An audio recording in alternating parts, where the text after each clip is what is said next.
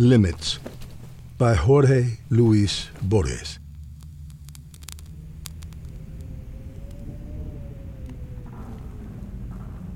Of all the streets that blur into the sunset, there must be one, which I am not sure, that I by now have walked for the last time, without guessing it.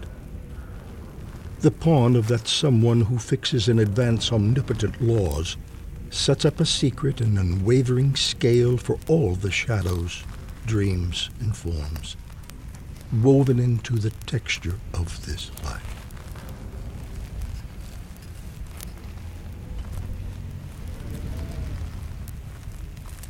If there is a limit to all things, and a measure, and a less time, and nothing more, and forgetfulness, who will tell us to whom in this house we, without knowing it, have said farewell?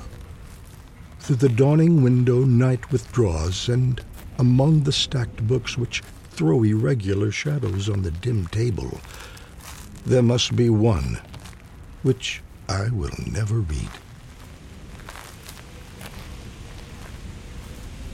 There is in the South more than one worn gate, with its cement urns and planted cactus, which is already forbidden to my entry, inaccessible as in a lithograph. There is a door you have closed forever, and some mirror is expecting you in vain. To you, the crossroads seem wide open, yet watching you, four-faced, is a Janus. There is among all your memories one which has now been lost beyond recall. You will not be seen going down to that fountain, neither by white sun nor by yellow moon.